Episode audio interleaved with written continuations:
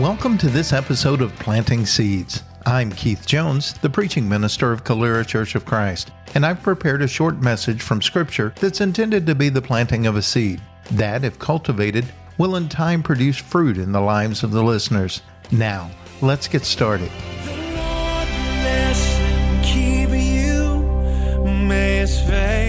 Shine upon you and be gracious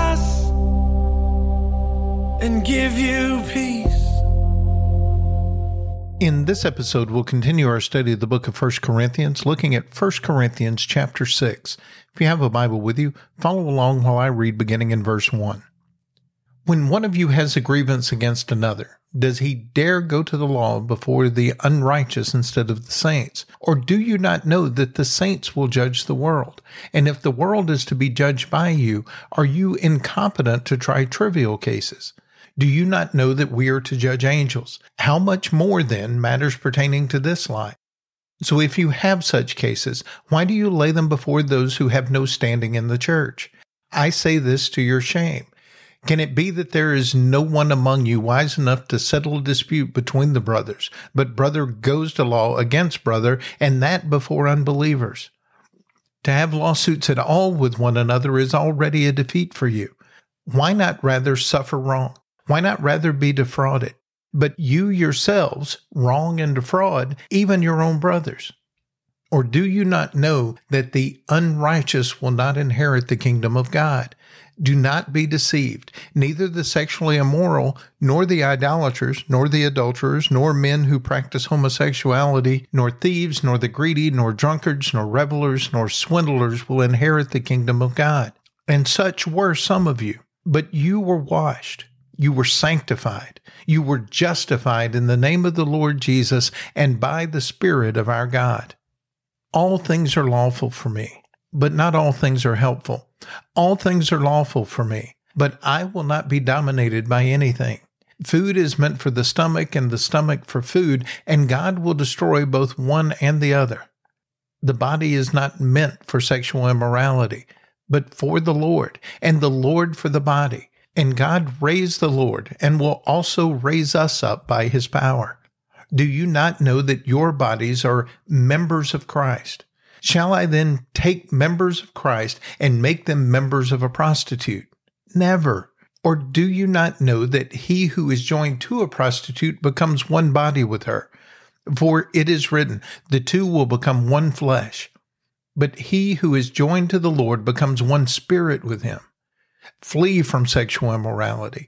Every other sin a person commits is outside the body, but the sexually immoral person sins against his own body. Or do you not know that your body is a temple of the Holy Spirit within you, whom you have from God? You are not your own. You are bought with a price. So glorify God in your body. As we read through this chapter, it may have generated several questions for you definitions of terms, or what does Paul mean when he said certain phrases. And unfortunately, I won't be able to answer to everyone's satisfaction all the questions that might have come up. Remember, this podcast is planting seeds, so hopefully it'll encourage you to study more on your own. But I do want to kind of make sure that we remember the context here. Chapter 6 is not a separate discussion from chapter 5, it's a continuation of it. In chapter 5, Paul had dealt with a sexually immoral man that was in the assembly of Christians in Corinth, maybe even being protected by them so that he wouldn't have to suffer any legal consequences. And it seems the sin that this man was guilty of was also a crime, and maybe someone had taken him to court as a result of that. And Paul is telling these folks that they should have already been able to settle this without it going to court. Two people in the same church shouldn't have to sue one another to get justice. This is something that ought to be worked out among the body of believers. Paul lets them know that he finds it a little ironic that they weren't willing to take direction from him, but they were willing to seek the advice of pagans in a court about how they should settle their disputes. Seems that the Christians in Corinth may have been doing something that we're guilty of sometimes, separating our spiritual lives from our secular lives. They may have thought that they should go to Paul for spiritual advice, but when it dealt with other kinds of disputes, that's what courts were for. But here in chapter six, what Paul is trying to communicate to his readers is that there is not a spiritual and secular for people who are members of the kingdom of God.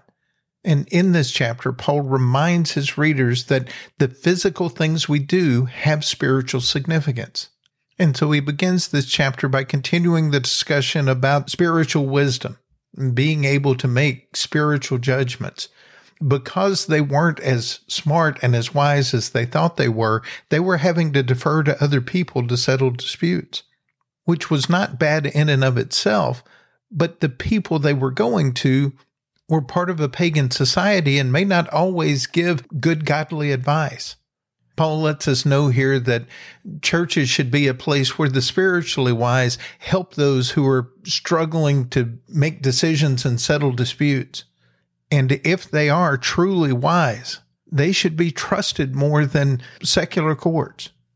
If your dispute is with someone in the secular world, it, may need to be resolved in a secular court.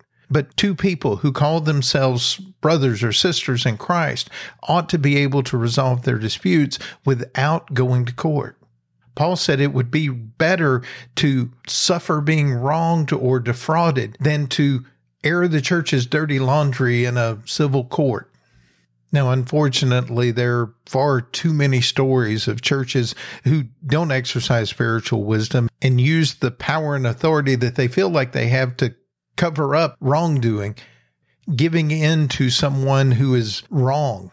Maybe even especially if they are in the power structure of the church, may have to be resolved in a court as well because those folks are not exercising spiritual wisdom. But when a church is functioning the way it ought to, these things ought to be able to be resolved in house. And it feels like in this chapter that he switches gears in verse 9 and starts talking about those who will not inherit the kingdom of God. But if you remember back to chapter 5, Paul listed sins that were grounds for being expelled from the assembly. In this chapter, he lists most of the same sins, and adds a couple more, and says those people who continue to practice those can miss out on their inheritance in the kingdom. So he's still making the same point that started in chapter 5. There's an immoral brother in the assembly. Instead of protecting him, you should turn him over and let him experience the consequences. And perhaps that will change his attitude, change his mind. He'll repent and get back on the right path and may save his soul in the day of judgment. So as chapter six is beginning, he's saying, and so you shouldn't even have to go to a court of law to figure this out. You ought to be able to figure it out yourselves because the body of Christ and your individual bodies have no business being tied together in sexual immorality. And because sexual immorality can be so destructive, churches and individuals should be running from it, not tolerating it. And that gets us to some touchy language, especially in our society now, where Paul mentions sexual immorality, prostitution, and even homosexuality. The translators of the English Standard Version, the version that I read from, chose the word homosexuality there in verse 9. Different translations have used different words trying to capture the essence of what's being said there. In the Greek, that word that's translated homosexuality is actually two words one means to be soft or effeminate, and the other means to have physical relations with a man. A lot of the current discussions, even in churches in our country, center around exactly what Paul means by using the words that he uses here. These words could be used to describe someone who has young male servants and is taking advantage of them. But it seems most often in early Greek writings, these terms were used to describe male prostitutes, but could be used to describe any male who was the passive partner in a physical relationship. And so 2000 years later, we're left to struggle with the idioms of the day versus the technical definition of the words and what did Paul intend. And many have come to a conclusion about what they think Paul was getting at here. But as a side note, I'd like to make it clear that alongside Paul's mention of sexual morality, prostitution, and homosexuality, he also mentions thieves, the greedy, drunkards, revelers, swindlers, these people are included as well. And those may be sins that we don't think are as bad as the others, but they're things that can also, according to Paul, keep us from our inheritance in the kingdom of God. I make that point because Paul is not giving us permission to be unchristian toward people who may be practicing these sins. Any person, no matter what sin they're committing, is still a person. They bear the image of God, and God has told us to love those people. And their sin is not worse than our sin. That does not mean we can never discuss with them things that are sinful or not sinful. It does not mean that we can't call sin sin, but it does mean until they've been introduced to Jesus and accept that he is king of the universe and that they should pledge allegiance to him, the things that Jesus asked from them won't mean very much to them. So there is still a Christian response to people who are caught up in sin.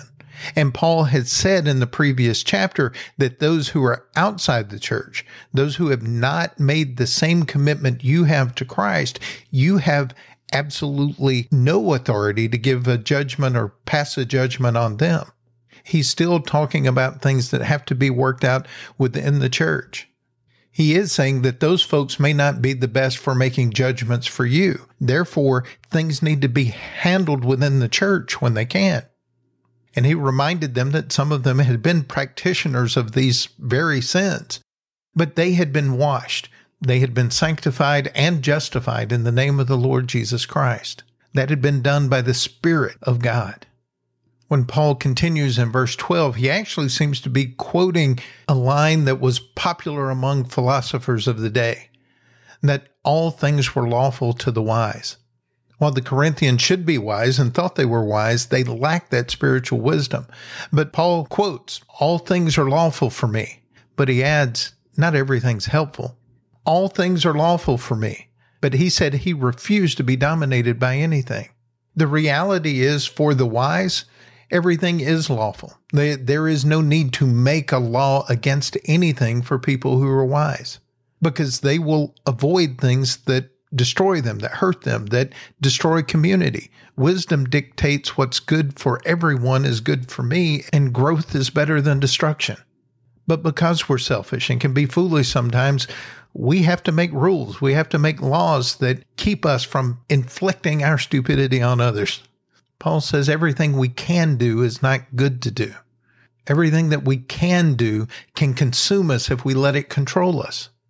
And so he tells us there's food that goes into our stomach and our stomachs need the food, but both of those come to the same end. For those who've committed their life to Christ, their bodies are meant for much more than just fulfilling physical desire. They're meant to be vessels for doing the Lord's work. And that vessel doesn't need to be contaminated with sins that can destroy it. But Paul especially singles out sexual immorality because other sins happen outside the body, but sexual sin is one that takes two bodies and makes them one. The sin actually becomes part of a body. It's inside the body, and that is the place where the Spirit of God is supposed to dwell within us. We should see our bodies as so sacred, so holy, that we would never want to contaminate it or dirty it in any way because we understand that God intends to use that body for His purposes. And when our time here is done, He has promised to raise that body to new life for eternity. So again, taking chapters 5 and 6 together, Paul says, There's a guy among you that has been sexually immoral. That has no place in the body of Christ. You should expel him from your assembly. And it shouldn't have to go to court. Court shouldn't have even been involved. You guys should have settled this a long time ago. You can't pass judgment on the folks outside of the assembly, but you shouldn't rely on those folks to make judgments for you. We have to make our judgments based on the spiritual maturity afforded us by Christ, the direction, the guidance that comes to us by the Spirit, and any sin that affects the body, individually and collectively, needs to be avoided at all cost. Paul says you've been bought with a price, so glorify God in your body. Thank you for listening. You can find more of these messages on our website, CaleraChurchOfChrist.org, or subscribe to the podcast on your favorite podcast app. You can also like us on Facebook and follow us on Twitter.